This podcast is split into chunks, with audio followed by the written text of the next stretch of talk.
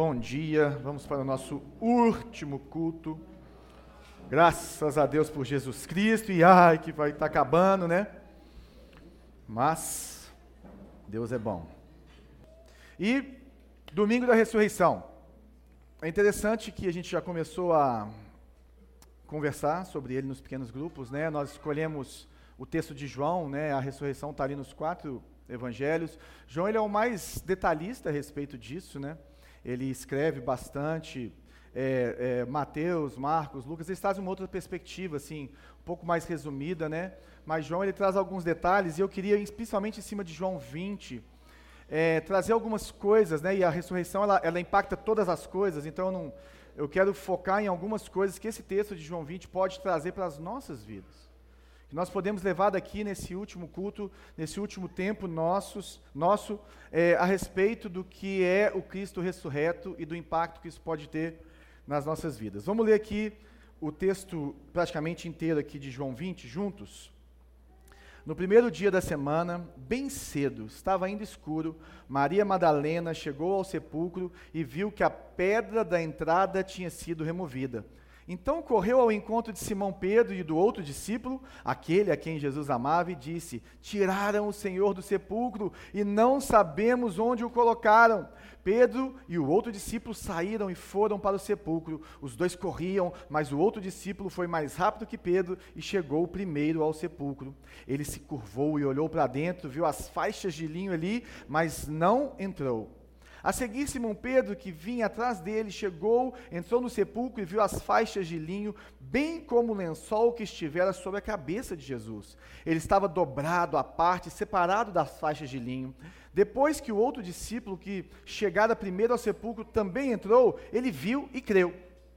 Eles ainda não haviam compreendido que, conforme a Escritura, era necessário que Jesus ressuscitasse dos mortos. Esse removido aqui ficou.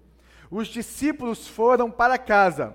Maria, porém, ficou à entrada do sepulcro chorando. Enquanto chorava, curvou-se para olhar dentro do sepulcro e viu dois anjos vestidos de branco sentados onde estivera o corpo de Jesus, um à cabeceira e outro aos pés. Eles lhe perguntaram: "Mulher, o que você está? Por que você está chorando?"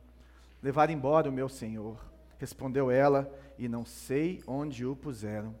Nisso, ela se voltou e viu Jesus ali em pé, mas não o reconheceu. Disse ele: Mulher, por que está chorando? Quem você está procurando? Pensando que fosse o jardineiro, ela disse: Se o Senhor levou, o levou embora, diga-me onde o colocou e eu o levarei. Jesus lhe disse: Maria. Então, voltando-se para ele, Maria exclamou em aramaico: Rabone, que significa mestre.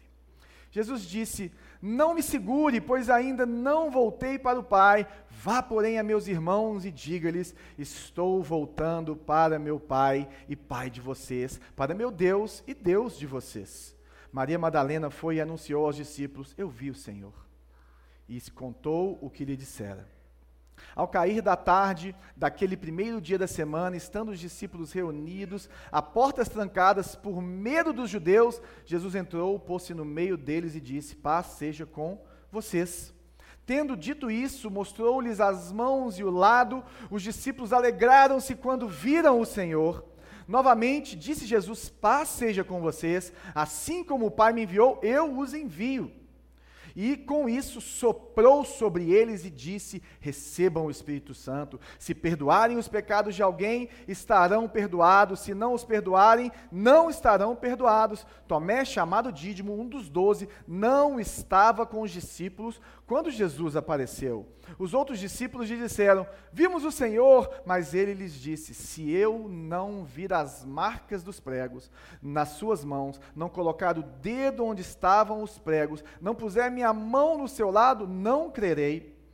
Uma semana mais tarde, então passa uma semana, os seus discípulos estavam outra vez ali e Tomé com eles, apesar de estarem trancados as portas, trancadas as portas, Jesus entrou, pôs-se no meio deles e disse: Paz seja com vocês. E Jesus disse a Tomé: Coloque o seu dedo aqui, veja as minhas mãos, estenda a mão e coloque-a no meu lado, pare de duvidar e creia. Disse-lhe Tomé: Senhor meu e Deus meu. Então Jesus lhe disse: Por que me viu? Você creu? Felizes os que não viram e creram. Senhor, essa é a Sua palavra. Viva, eficaz, uma palavra poderosa que nos ensina a respeito da ressurreição, Senhor. Que fala de nós, fala do Senhor, que fala do que está por vir, Senhor. Fala conosco, nos ensina mais uma vez através dela nessa manhã, em nome de Jesus. Amém. Gente, é interessante porque a ressurreição é algo que transforma todas as coisas. Se você olhar para qualquer religião, você tem um mestre que trouxe ensinamentos e que ele morreu.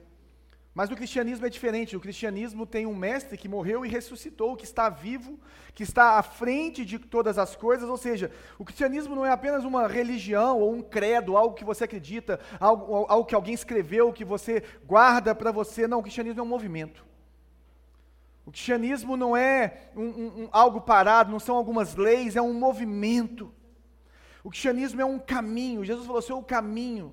O cristianismo é, é esse movimento de pessoas que vão atrás né, do, da, do, seu rei, do, do, seu senhor, daquele que falou com eles, daquele que ressuscitou, e a ressurreição faz toda a diferença. E aqui nesse texto a gente tem uma evidência muito clara de que isso aconteceu. Como assim, João? Primeiro, se você olhar não só aqui nesse texto, mas por exemplo, Lucas, que foi escrito mais ou menos 40 anos depois da ressurreição, Lucas foi conversando com as pessoas que participaram daquilo. Ele escreve sobre aquilo tempos depois.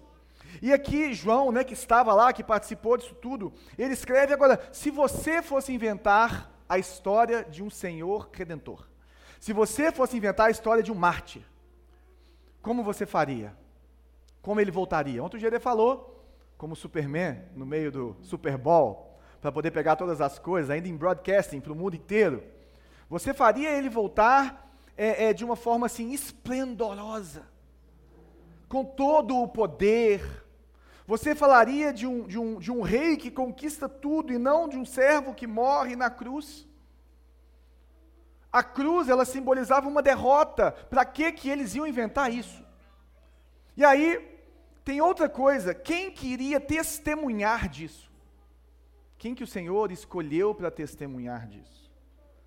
Não sei se você sabe, né? Mas naquele tempo, o testemunho das mulheres não era válido. Elas não podiam testemunhar nas cortes. Elas não tinham esse lugar de fala. E aí, para quem que o Senhor aparece? Para uma mulher. Se você estivesse inventando isso, para que que você ia dar esse mole? Ele ia aparecer para muita gente de uma vez e vários homens, para que eles pudessem testemunhar. Então isso fala, tem pessoas e tem alguns ateus que escreveram contra o cristianismo, ah, né, 100, 200 depois de Cristo, e eles falam que, que é, uma das falhas do cristianismo é que Jesus apareceu para mulheres. Mas pelo contrário, isso é uma das forças do cristianismo, porque mostra que realmente o nosso Senhor estava fazendo algo diferente.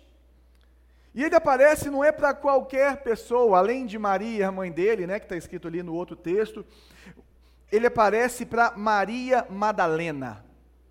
Quem é Maria Madalena?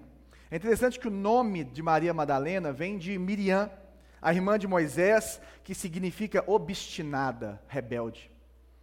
E essa mulher teve um encontro com o Senhor, né? Tem é até afirmado isso, não sei se é em Marcos ou, ou Mateus, falando mesmo da ressurreição, que Jesus expulsou sete demônios dela sete demônios dessa mulher. Ela está entre as mulheres que seguiram Jesus. Provavelmente, talvez, o texto bíblico não fala isso, mas essa mulher poderia ser até uma mulher de posses, porque muitas mulheres sustentavam o ministério de Jesus. Naquela época, ela acompanha Jesus, ela participa de todos os momentos ali com Jesus. Ela vai com, com Salomé e com Maria, mãe de Tiago, ela vai comprar especiarias para ungir o corpo de Jesus, ou seja, ela tinha dinheiro ali e aí ele aparece para essa mulher que tinha demônio.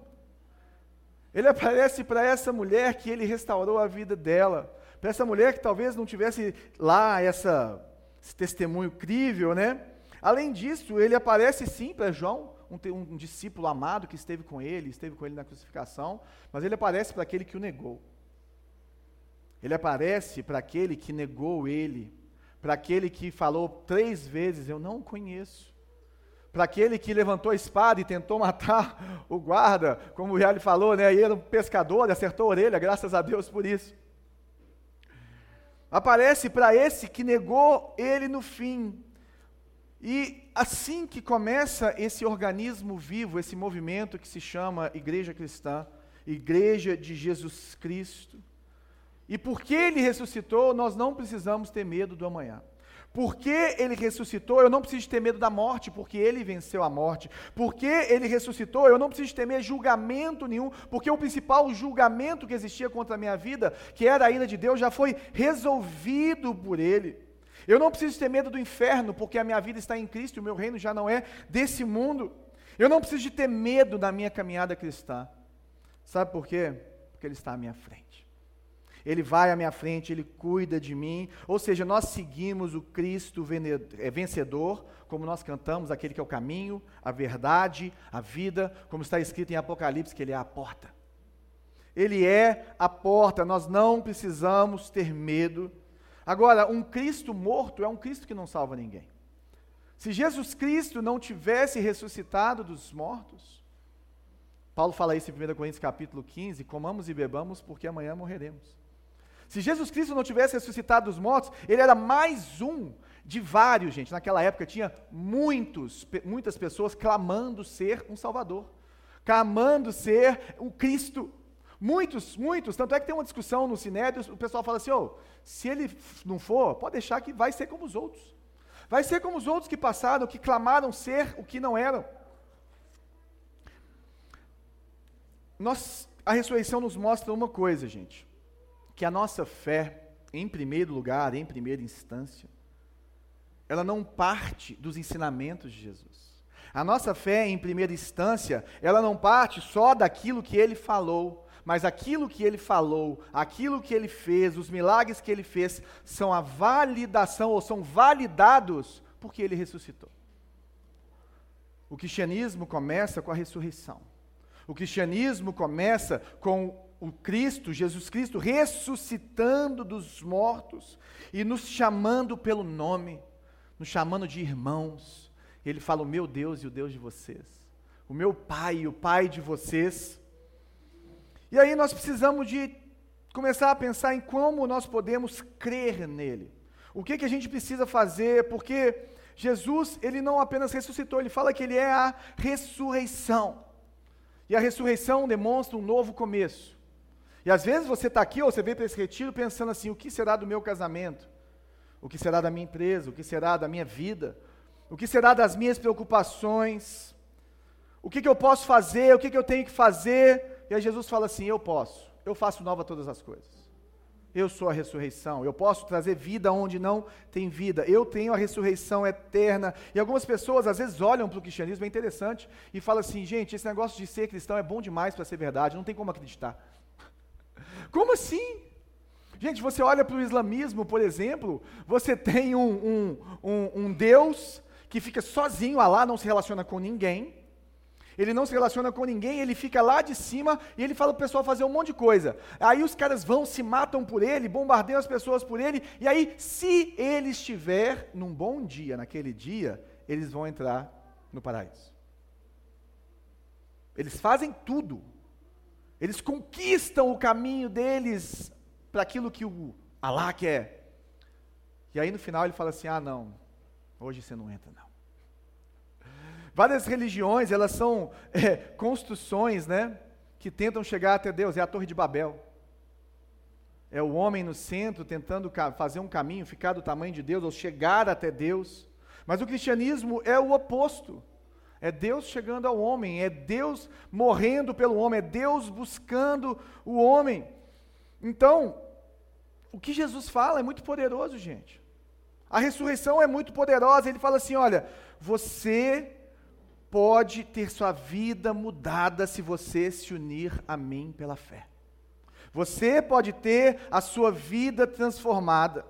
Você vai morrer para o seu velho homem e você vai ressuscitar para uma nova vida, e o poder que ressuscitou o Cristo dos mortos vai estar em você. vai atuar em você. Por isso que Paulo fala em 2 Coríntios, portanto, se alguém está em Cristo, se ele estiver em Cristo, é nova criação. As coisas antigas passaram, eis que surgiram coisas novas. Apocalipse, ele fala no capítulo 21, ele fala, eis que estou fazendo novas todas as coisas. Quando ele está restaurando, né, e trazendo, descendo com a nova Jerusalém. E talvez, gente, seja mais interessante nós darmos presentes na Páscoa do que no Natal. Porque na Páscoa, Jesus está falando o tempo inteiro: receba. Eu te dou, receba. Eu tenho vários presentes para te dar na Páscoa. Hoje, nesse domingo de Páscoa, né, que nós comemoramos, esse primeiro dia da semana, Jesus virou para as pessoas e falou assim: Eu tenho um presentinho para te dar. Receba. Receba, receba. E o primeiro, gente, mais importante presente que, que o Cristo ressurreto pode me dar e pode te dar se chama fé. Como assim, João? Olha para esse texto. Jesus está presenteando Maria com fé.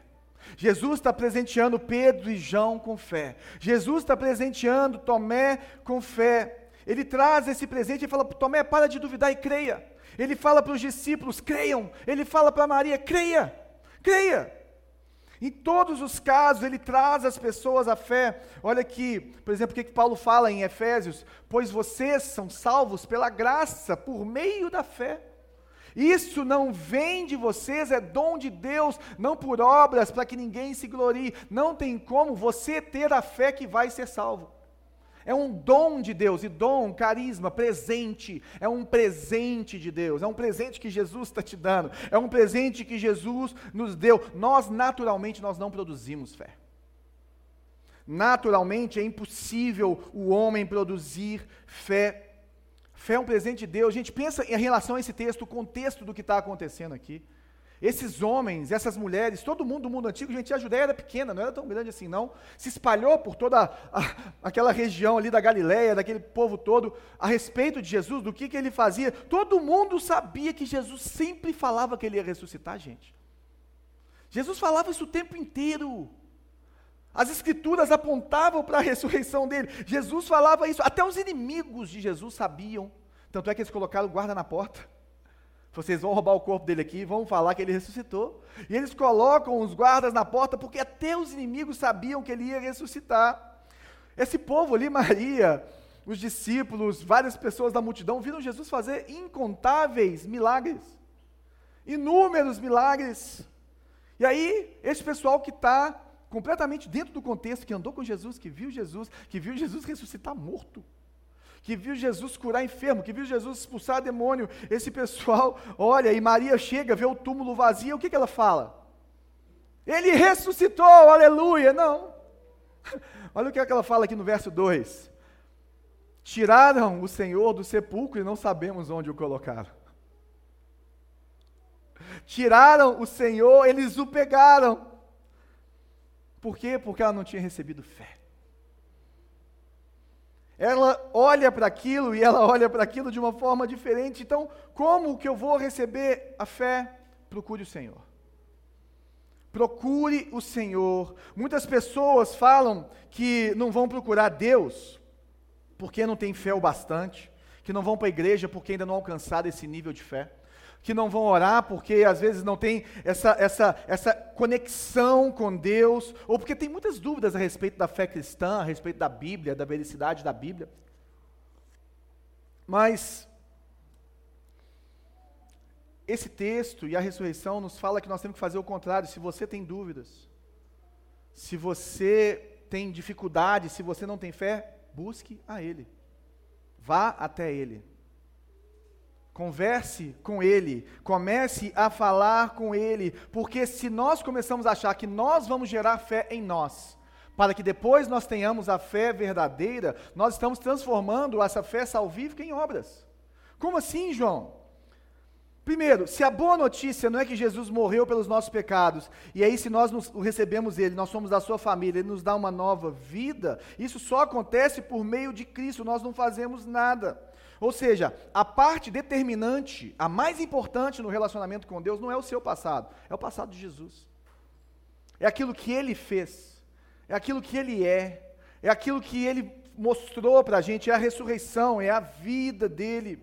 Então, se nós pensamos que nós não temos a fé suficiente, ou se nós não conseguimos acreditar, muitas vezes nós estamos negando o que o Evangelho nos ensina.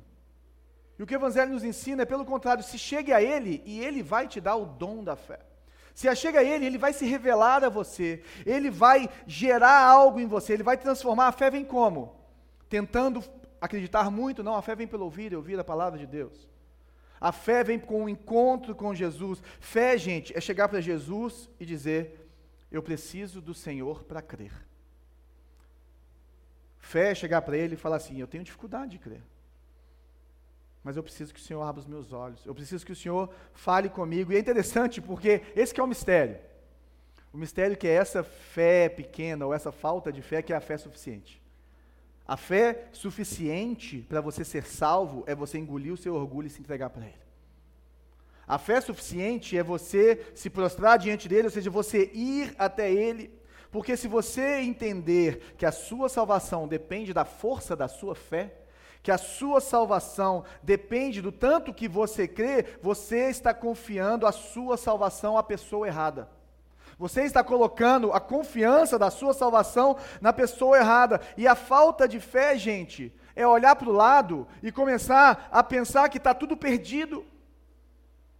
E que não dá mais. E cadê Deus? Eu não vejo Deus em nada. E Deus não está aqui. E essas coisas não acontecem. É olhar para o lado e falar como Maria falou: roubaram ele. Onde que ele está? Traz ele de volta. Eu quero o corpo dele. Traz ele de volta. Mas a verdadeira fé, gente, é falar assim: está tudo ruim, mas ele está trabalhando. Ele morreu, ele foi sepultado, mas ele vai ressuscitar. Você chega no túmulo, a pedra foi rolada, pe o túmulo está vazio, ele ressuscitou. Ele ressuscitou, ou seja, a primeira coisa e a mais importante, porque sem ela você não recebe os outros presentes de Jesus nesse texto. A primeira delas é a fé. E para ter fé, você precisa chegar a Ele com as suas dúvidas. Para ter fé, você precisa se entregar para Ele. A segunda coisa que nós devemos fazer é olhar para as feridas dele. Olha o que, que ele fala em João 20, 20. Tendo dito isso, mostrou-lhes as mãos e o lado. Os discípulos alegraram-se viram o Senhor. Ele mostra as feridas ele fala assim, sou eu. Parece que né, o corpo dele ele não era reconhecível. Todo mundo que andou com ele não o reconheceu à primeira vista.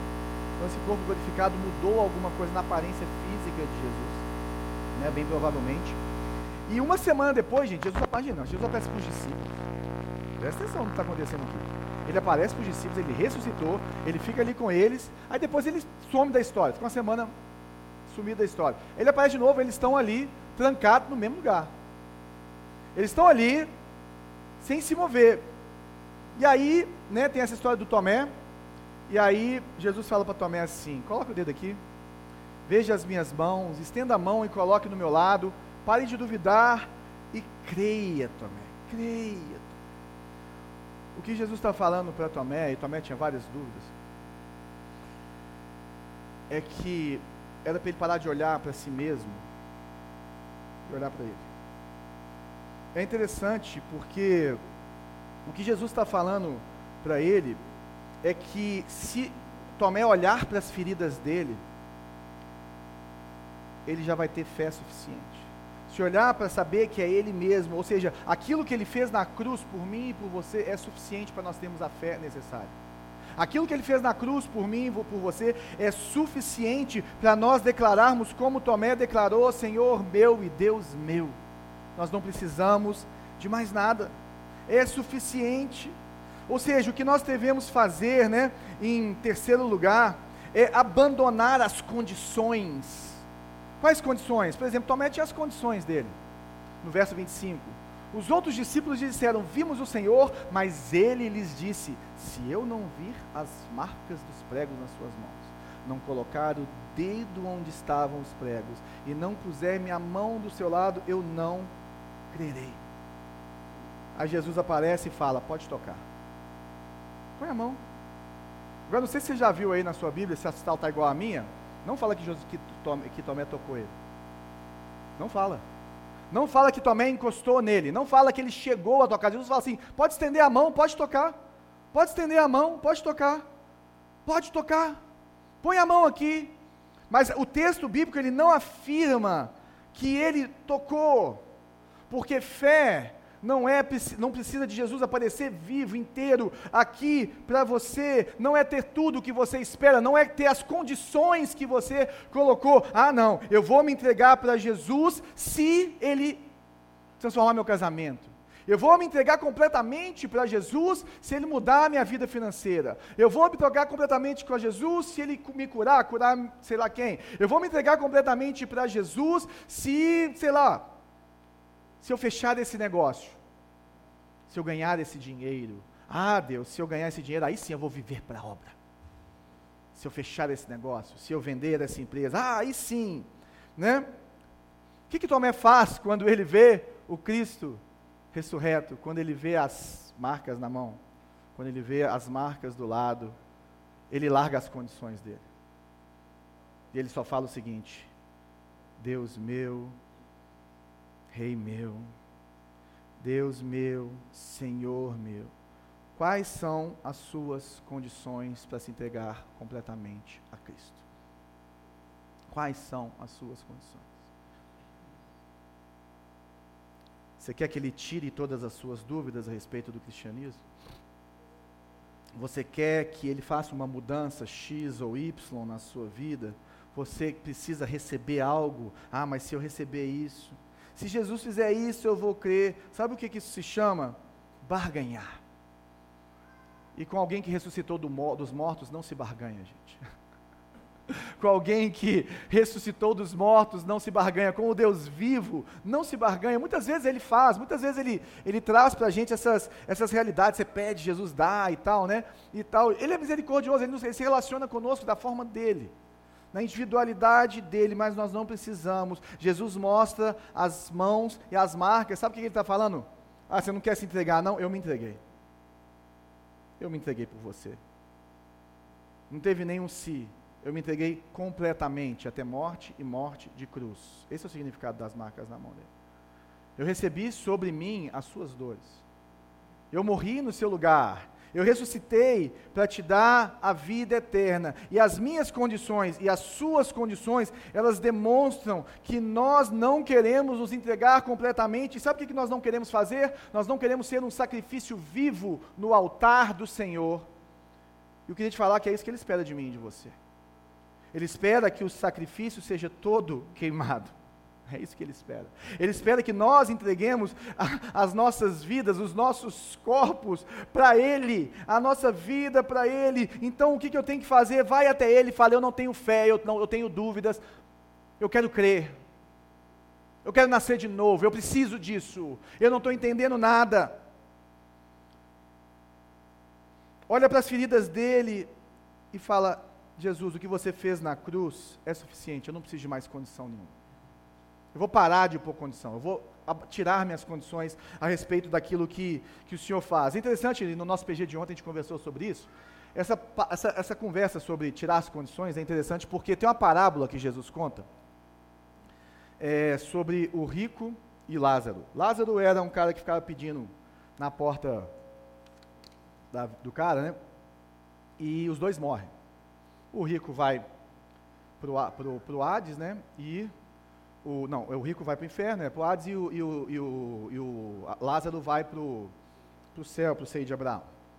E aí ele consegue ver do outro lado, e ele começa a conversar com Deus ali, né? Isso é uma parábola que Jesus conta. E aí ele fala assim: Ô, oh, tem que avisar o povo lá de casa que o negócio aqui não é bom, não. aí, aí, o, aí ele fala assim: manda Lázaro ir lá. No começo ele fala assim: manda Lázaro me dar uma aguinha aqui. Está quente. Manda Lázaro ir lá. E aí tem uma, uma, uma a história principal a respeito disso. Tem várias coisas que a gente pode tirar desse texto, mas o que eu queria que a gente pensasse nessa manhã é o seguinte: no final da história, ele vê que o negócio está complicado para lado dele, ele fala assim: manda então alguém ressuscitar, manda o Lázaro ressuscitar lá para ele contar para eles que aqui não é bom. Aí sabe o que Jesus fala com ele? Ele não vai ressuscitar, porque ele já tem a lei e os profetas. O que Jesus está falando ali é poderoso. Ele está falando o seguinte: olha, o, a palavra de Deus ela é suficiente para levar a pessoa à salvação. Não adianta pirulitar um monte de coisa na frente dele. Pode ser que esse cara ressuscita. Quantas pessoas receberam, gente, milagres, tipo assim, inimagináveis na sua vida e não se prostraram diante do Senhor? Quantas pessoas é, é, é, tiveram livramentos absurdos?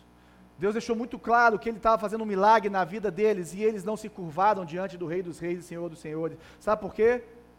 Porque a fé vem pelo ouvir a palavra de Deus. A fé vem pelo entender que ele ressuscitou dos mortos, que ele vive e que ele tem sim os cravos, a marca dos cravos na sua mão. Então, nós precisamos de crer na ressurreição e a consequência disso são outros presentes. E o primeiro presente se chama intimidade. Ali no verso 17, Jesus diz para Maria: não me segure, pois ainda não voltei para o Pai. Vá, porém, a meus irmãos e diga-lhes: Estou voltando para meu Pai e Pai de vocês, para meu Deus e Deus de vocês. É interessante porque ela não fala aqui o que ela fez, mas parece que ela se prostra, que ela quer ficar ali colada nele, né? Imagina, a pessoa que você ama, né, o seu Senhor, de repente você achou que você tinha perdido ele, morreu, está lá três dias morto, e de repente ele ressuscita, e acham que você achou ainda que roubaram o corpo dele, e você foi lá para ungir ele, e tal, não sei o quê, e e aí ela se agarra nele, ele fala assim: não me segure. Olha que interessante isso. A intimidade com Jesus enquanto ele estava conosco. Como que você deveria ter intimidade com Jesus? Você tinha que caminhar com ele. Você tinha que estar no lugar geográfico que Jesus estava. Você tinha que estar próximo dele. Ele tinha que te dar até essa liberdade, né? de entrar na vida dele, de ser um dos doze ali, de estar próximo dele. Você tinha que ser chamado para ir mais para dentro do Getsemane, para entrar na casa lá do, do, do, do, cara que ele cura a filha dele. Você tinha que ser chamado, convidado. Aí ele fala assim, ô oh, filha, não me segure não, sabe por quê? Porque as coisas vão mudar.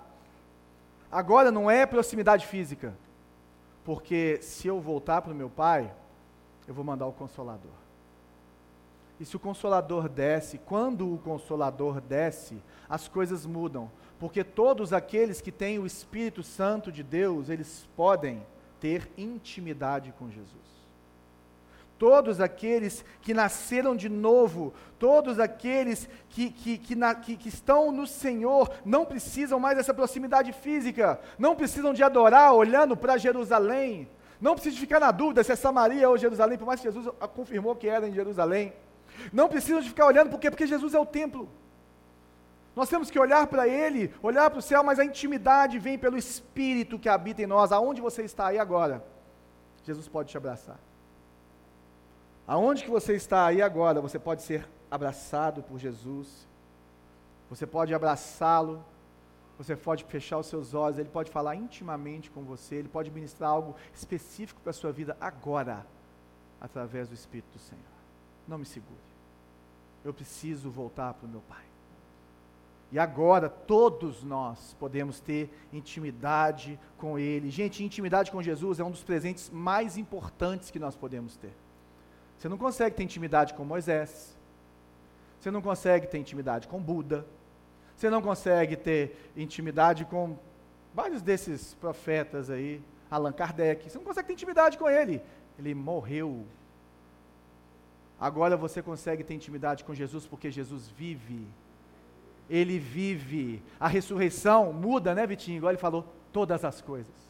Transforma todas as coisas. E nós temos que ter intimidade com Cristo ressurreto e não apenas crer nos seus ensinamentos. Crer nos seus ensinamentos tem que nos levar à intimidade com Ele. Crer nos, seus ensinamentos tem que nos encher dele. Agora, João, então como que eu tenho um relacionamento íntimo com Ele? Ou como eu sei que eu tenho um relacionamento íntimo com Deus? Essa é uma pergunta boa. Como que eu sei que eu tenho intimidade com Deus? É uma pergunta difícil de ser respondida. Mas eu quero te dar algumas pistas. Por exemplo, quando você ora, quando você ora, você sente que você está em contato com Jesus? Ou está falando para o vento? Não é sempre não, mas acontece. Quando você está orando, no meio das suas orações, ou sei lá, durante o dia, você sente a presença de Deus na sua vida. Você sente como se ele estivesse ali, te enchendo, falando com você. Não é sempre, mas acontece. Já teve aqueles momentos que parece que a bondade de Deus te inundou? Que a misericórdia de Deus te inundou, que o poder de Deus te capacitou, que a graça de Deus, dele, Deus vem de uma forma palpável. Está aqui. Está aqui, Ele está aqui. Sabe aquele momento em que você está lendo as Escrituras e o seu coração começa a queimar? E Jesus começa a falar, falar, falar, falar, e você não consegue passar. Você fala, pimba, é isso. É isso. É isso. Sabe quando ele te contempla com o conforto do Senhor? A paz seja com vocês. Com o deleite no Senhor, quando você está orando, quando você está caminhando com Ele, como se você estivesse sendo tocado e abraçado com Ele. Quando você ora, acontece de vez em quando dos seus medos irem embora. É assim que a gente vê que a gente está relacionando com Deus vivo que nós estamos sendo ministrados pelo Deus vivo. Que Ele vive, que Ele fala conosco. Isso é conhecer o Cristo ressurreto. E a pergunta é: você tem vivido isso? Se você tem vivido isso, dê glória a Deus, mas vai mais fundo. Tem mais. Tem mais, Ele pode falar mais. Agora, se você nunca teve isso, nunca teve isso, o que, que eu faço, João? Eu quero ter isso. Sabe qual é o primeiro passo? Vá até Ele. Vá até Ele. Feche a porta do seu quarto, dobra seus joelhos e fala assim: Jesus, eu preciso ter fé. Jesus, eu preciso de ouvir a sua voz. Entregue-se totalmente a Ele. Olhe para as feridas dele. Abandone as suas condições. E o que, que vai acontecer? Intimidade. Olha para Ele. Olha para as feridas dele. Olha pelo que Ele fez por você. Entenda do que, que Ele te livrou. Entenda que o sacrifício dele é perfeito e completo e abandone as suas condições. Pimba, intimidade. Relacionamento. E o outro presente que ele nos dá depois da intimidade para aqueles que têm fé é propósito. Propósito. E Ali falou disso, ele falou que nós não podemos deixar de olhar essa, esse lado da Páscoa, esse lado do chamado. Assim que você conhece o Jesus ressurreto, você fica mais ocupado e não mais desocupado, querido. Assim que Jesus transforma a sua vida, eu não sei se você já reparou, lendo os evangelhos, a rapidez que Jesus fala assim: vem, vai. Vem, pesca. Ele olha para a mulher e fala assim: não, não, não, não me segura, não. Vai falar com seus irmãos. Vai, vai. Ele já comissiona ela. Quando ele está no meio dos discípulos, ele fala no verso 21, novamente lhes disse Paz seja com vocês, assim como o Pai me enviou, eu os envio. Assim como eu fui enviado para morrer por você na cruz, assim como eu fui enviado para restaurar a sua vida, para morrer por você, para ressuscitar e te trazer vida, eu estou te alistando para um exército. O Espírito no vale dos ossos secos. Eu estou te chamando para um exército. Jesus está trazendo o reino dele e todos os que entram em contato com ele se tornam participantes desse chamado. Foi o que o Gerê falou ontem com o desenho dele. É ou não é verdade? Eu queria te falar uma verdade a respeito daquele desenho. Eu desenho pior. Eu consigo ser pior. O dele estava bonito. Na hora que eu vi aquilo, eu falei assim, nossa, que coisa mais linda. E ele achando que está feio. A pergunta que eu quero te fazer é o seguinte: quem é você no reino? Você é um consumidor? Você é um consumidor? Tem gente que tem, tem essas conversas sempre sobre igreja, né? Ah, igreja não é lugar de cliente, igreja não é lugar de ficar esquentando a bunda de banco, não sei o quê. E a gente tem uma percepção um pouco diferente a respeito disso. Eu acho que a igreja ela tem que ter clientes e também tem que ter pessoas que estão comissionadas no exército. Como assim, João? A igreja tem que estar sempre se renovando, pregando o evangelho. Então tem, sempre tem que ter gente começando que fica ali como cliente recebendo. O papel da igreja é transformar o cliente no exército é preparar os santos para o ministério. A igreja que não tem cliente, ela não está evangelizando. A igreja que não tem cliente, ela não tem novos convertidos, que não sabem o que estão fazendo, mas que Jesus tocou a vida deles. Então, sim, nós não temos problema nenhum em ter cliente, o problema é você permanecer cliente. Isso incomoda. Isso não faz sentido. Como que você se relaciona com a Bíblia? Por que, que você vai na igreja? Você vai todo domingo para ser inspirado e voltar inspirado? Você vai no seu pequeno grupo para receber. Eu, eu, fiz um, eu tive um, um, uma célula né, evangelística durante dois anos, com os meus amigos antigos. E nós pregamos o Evangelho, eu Fred Valente, pregamos o Evangelho de cá para lá, no Antigo Testamento, no Novo Testamento, e eu via que o pessoal começou a ficar numa religiosidade, tipo assim, eles iam para a célula meio que para cumprir tabela ou receber uma bênção para depois viver a vida do jeito que eles queriam. E eu comecei a orar por isso e Deus falou assim: acabou, João. Você já pregou, agora eles vão, o que eles vão fazer com isso é problema deles. Agora deixa que eu trabalhe na vida deles, porque você manter essas pessoas dessa forma está mimando elas a respeito daquilo que não é uma realidade na vida delas. Então acaba com a célula agora. Acaba com a célula agora. De vez em quando Deus dá um empurrão na gente para a gente deixar de ser consumidor. Agora, a outra pergunta é: se você não é consumidor, você está ocupado fazendo as coisas do reino de Deus? Você está trabalhando como um enviado? Porque se você olhar em, em, Marcos, ele liga isso tudo lá na grande comissão. Ele vai falando da ressurreição, papai, e termina na grande comissão. Ele fala exatamente isso. Ele fala: você está trazendo o reino, você está espalhando o reino de Deus. Porque se você tem sido ou é um cliente hoje e não está começando a sua caminhada, Vamos distinguir as coisas. Você pode ser uma contradição viva da doutrina que nós estamos apresentando aqui nessa manhã. Uma contradição viva do que é ter nascido de novo, do que é ser enviado pelo Senhor para ir e fazer discípulos. Eu não estou falando que você tem que virar pastor, não estou falando que você tem que, né? Não estou falando, estou falando que você tem que cumprir o propósito de falar do Senhor, de trazer o reino, de mostrar a beleza do reino, de ter um bom testemunho, de orar por oportunidades para pregar, para falar do Evangelho. E é isso que Jesus faz logo depois, no verso 22 e 23. E com isso, soprou e disse: Receba o Espírito Santo. Ele falou: Eu, eu te envio. Aí o que, que ele faz? Ele, pum, toma o Espírito Santo. Se vocês perdoarem os pecados de alguém, estarão perdoados. Se não os perdoarem, não estarão perdoados. Por que, que ele sopra o Espírito Santo? Porque o Espírito Santo é o poder da ressurreição. Porque o Espírito Santo em nós que faz essa transformação. O Espírito Santo em nós que nos convence do pecado, da justiça e do juízo. Ele que nos dá poder para testemunhar. Ele que, que, que nós falamos dos dons do Espírito. Ele trabalha em nós. E essa mensagem, gente, ela precisa ser proclamada. E qual mensagem que precisa de ser proclamada? Jesus Cristo é uma pessoa.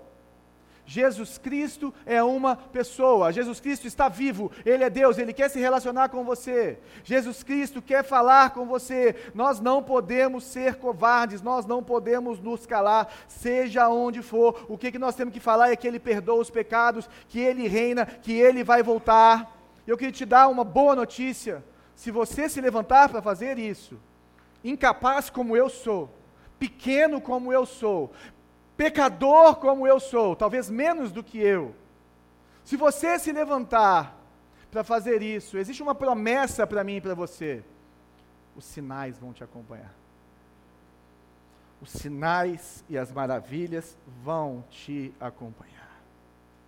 O maior sinal que pode existir é um pecador ser salvo.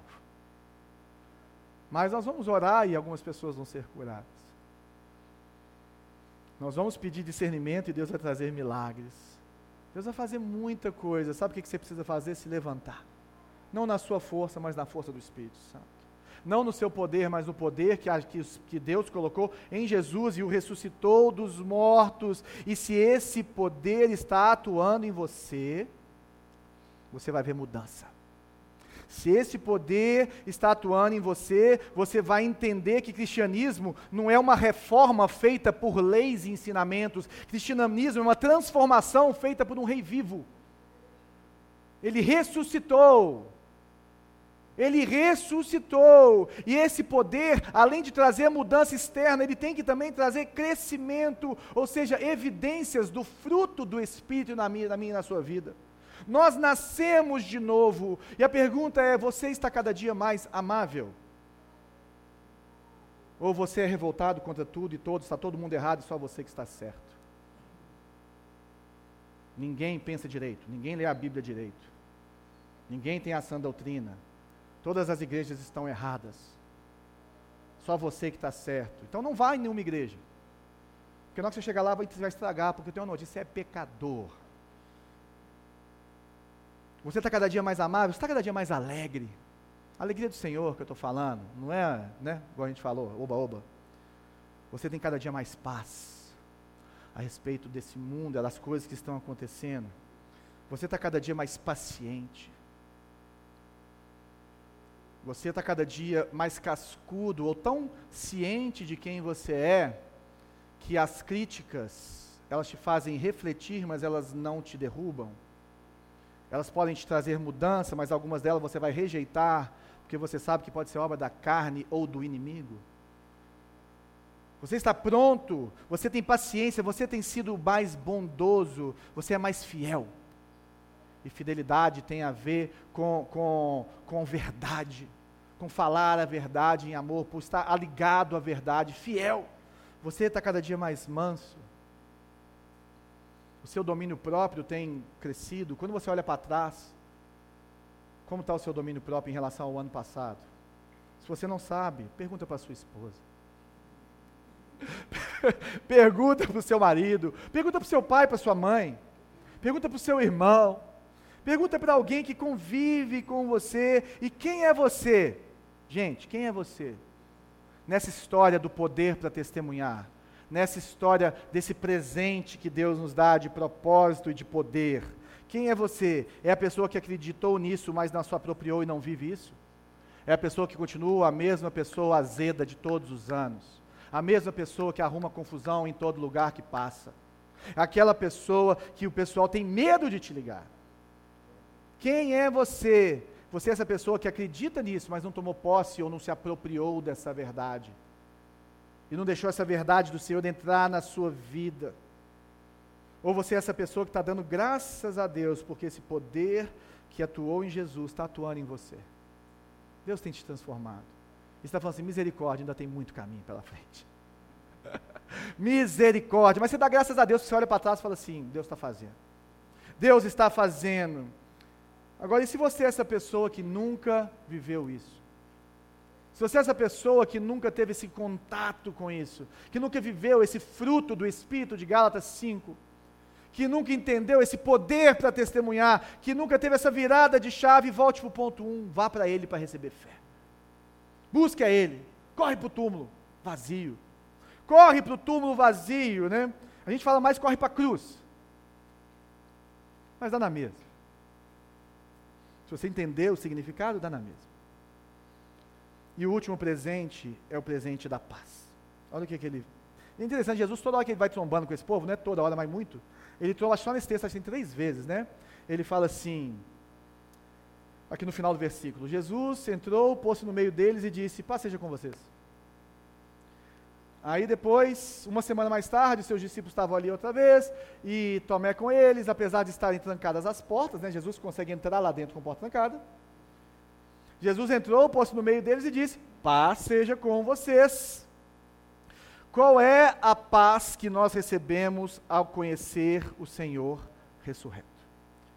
Nós falamos muito sobre essa paz com Deus. Nós falamos muito sobre a ira ter sido aplacada. Isso tudo traz uma consequência de paz. Você venceu a morte. Porque Jesus venceu a morte por você. Você não precisa de ter medo, porque a morte não tem a última palavra sobre a sua vida. A morte não tem mais. E é interessante porque a ressurreição ela traz uma consequência maravilhosa, que é tipo assim, o pior medo de um ser humano de morrer vira a maior bênção do cristão. Encontrar com o Senhor. O nosso pior medo, a pior consequência que a gente vê, vira a melhor coisa. A gente, enterro de, de crente, lógico que tem vezes que é, uma coisa de uma hora para outra, a dor que a gente sente, o luto, isso tudo faz parte. Mas, gente, você estar no enterro de crente, de uma pessoa que viveu para o Senhor, é uma alegria sem fim. Saber que a pessoa está com o Senhor. Saber que o sofrimento dela acabou. Saber que, que, que ela foi ao encontro do Pai, que o Senhor chamou, que chegou a hora dela. É maravilhoso, gente. Lógico que nós choramos as perdas, lógico que é duro, lógico que nós temos que processar as nossas dores, mas quando a gente sabe que a pessoa está no Senhor, hoje, oh, gente, é diferente. É diferente. Ou seja, conhecer a transformação do Senhor, ela traz essa paz que excede a todo entendimento. Eu queria ler aqui para a gente ir finalizando, um texto de Romanos 8, que fala a respeito disso. Eu não vou projetar, vou projetar só um versículo, se você quiser acompanhar comigo na sua Bíblia, é a partir do verso 31. Romanos 8, 31. Romanos 8, 31. Eu estou na versão NVI, se você tiver no aplicativo e quiser ir seguindo junto, é mais fácil. Romanos 8, 31. Que diremos, pois, diante dessas coisas? Se Deus é por nós, quem será contra nós? Aquele que não poupou a seu próprio filho, mas o entregou por todos nós, como não nos dará juntamente com ele e de graça todas as coisas? Quem fará alguma acusação contra os escolhidos de Deus? É Deus quem os justifica. Quem os condenará foi Cristo Jesus que morreu e mais, que ressuscitou, está à direita de Deus e também intercede por nós. Quem nos separará do amor de Cristo? Será tribulação, ou angústia, ou perseguição, ou fome, ou nudez, ou perigo, ou espada? Como está escrito, por amor de ti enfrentamos a morte todos os dias. Somos considerados como ovelhas destinadas ao matadouro, mas em todas essas coisas somos mais que vencedores por meio daquele que nos amou. Pois estou convencido de que nem a morte, isso foi encomendado, tá, gente? É um efeito especial Pois estou convencido de que nem a morte, nem a vida, nem os anjos, nem demônios, nem o presente, nem o futuro, nem quaisquer poderes, nem altura, nem profundidade, nem qualquer outra coisa na criação será capaz de nos separar do amor de Deus que está em Cristo Jesus, nosso Senhor. Nada vai nos separar, porque em todas as coisas nós somos vencedores. Ô, gente, a gente não precisa mais ficar correndo desesperado como Maria. Cadê o meu Senhor? Levaram ele. Cadê Jesus no meio dessa circunstância? Cadê as coisas? Como é que isso está acontecendo? Nós sabemos onde ele está. Nós sabemos como ele está.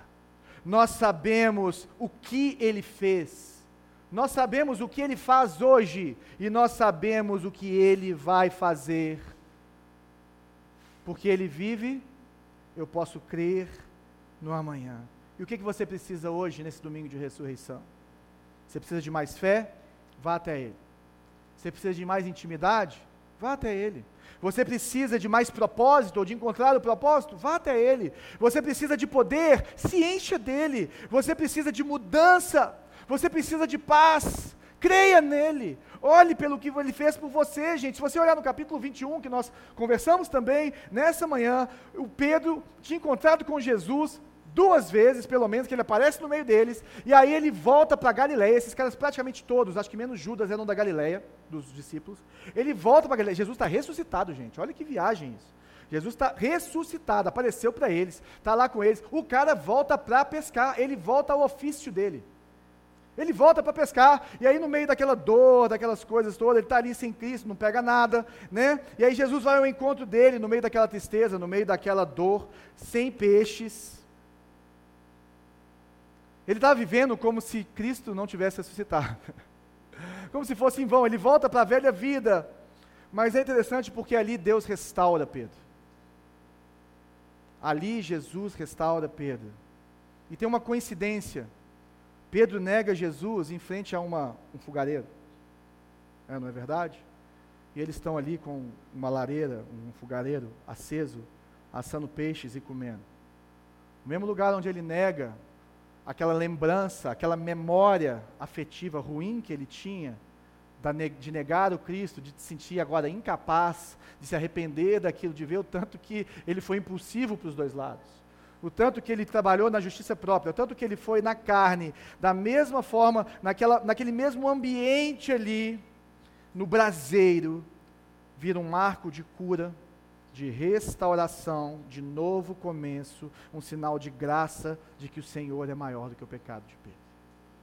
E a minha oração por mim e por você é que esse retiro possa ser um marco na sua vida, possa ser um marco de restauração na sua vida possa ser um marco de cura de muitas coisas na sua vida. Pode ser um marco de um novo começo do seu relacionamento com o Senhor Porque se Jesus ressuscitou dos mortos, meu querido, nós temos que nos entregar a Ele e cantar, Ele vive.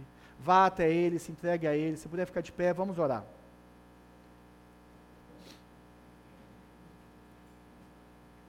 Senhor, muito obrigado pela Sua palavra. Muito obrigado por quem o Senhor é. Muito obrigado, Senhor, por podermos ficar aqui três dias meditando, meditando na Sua palavra, podendo comer um pouquinho de cada texto, podendo refletir em quem o Senhor é. Oh, Senhor, maravilhoso.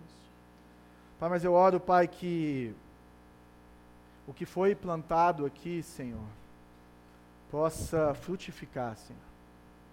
Eu oro nessa manhã por cura no nosso meio, cura de feridas. Eu oro por dúvidas que caiam por terra, sofismas que às vezes falam nos nossos ouvidos, crenças que às vezes nos levam mais para longe do Senhor, em vez de nos levarem para perto do Senhor, Deus. Eu oro por reconciliação, eu oro por salvação no nosso meio, Senhor. Pai, em nome de Jesus, eu não sei o que cada um aqui precisa, mas o Senhor sabe.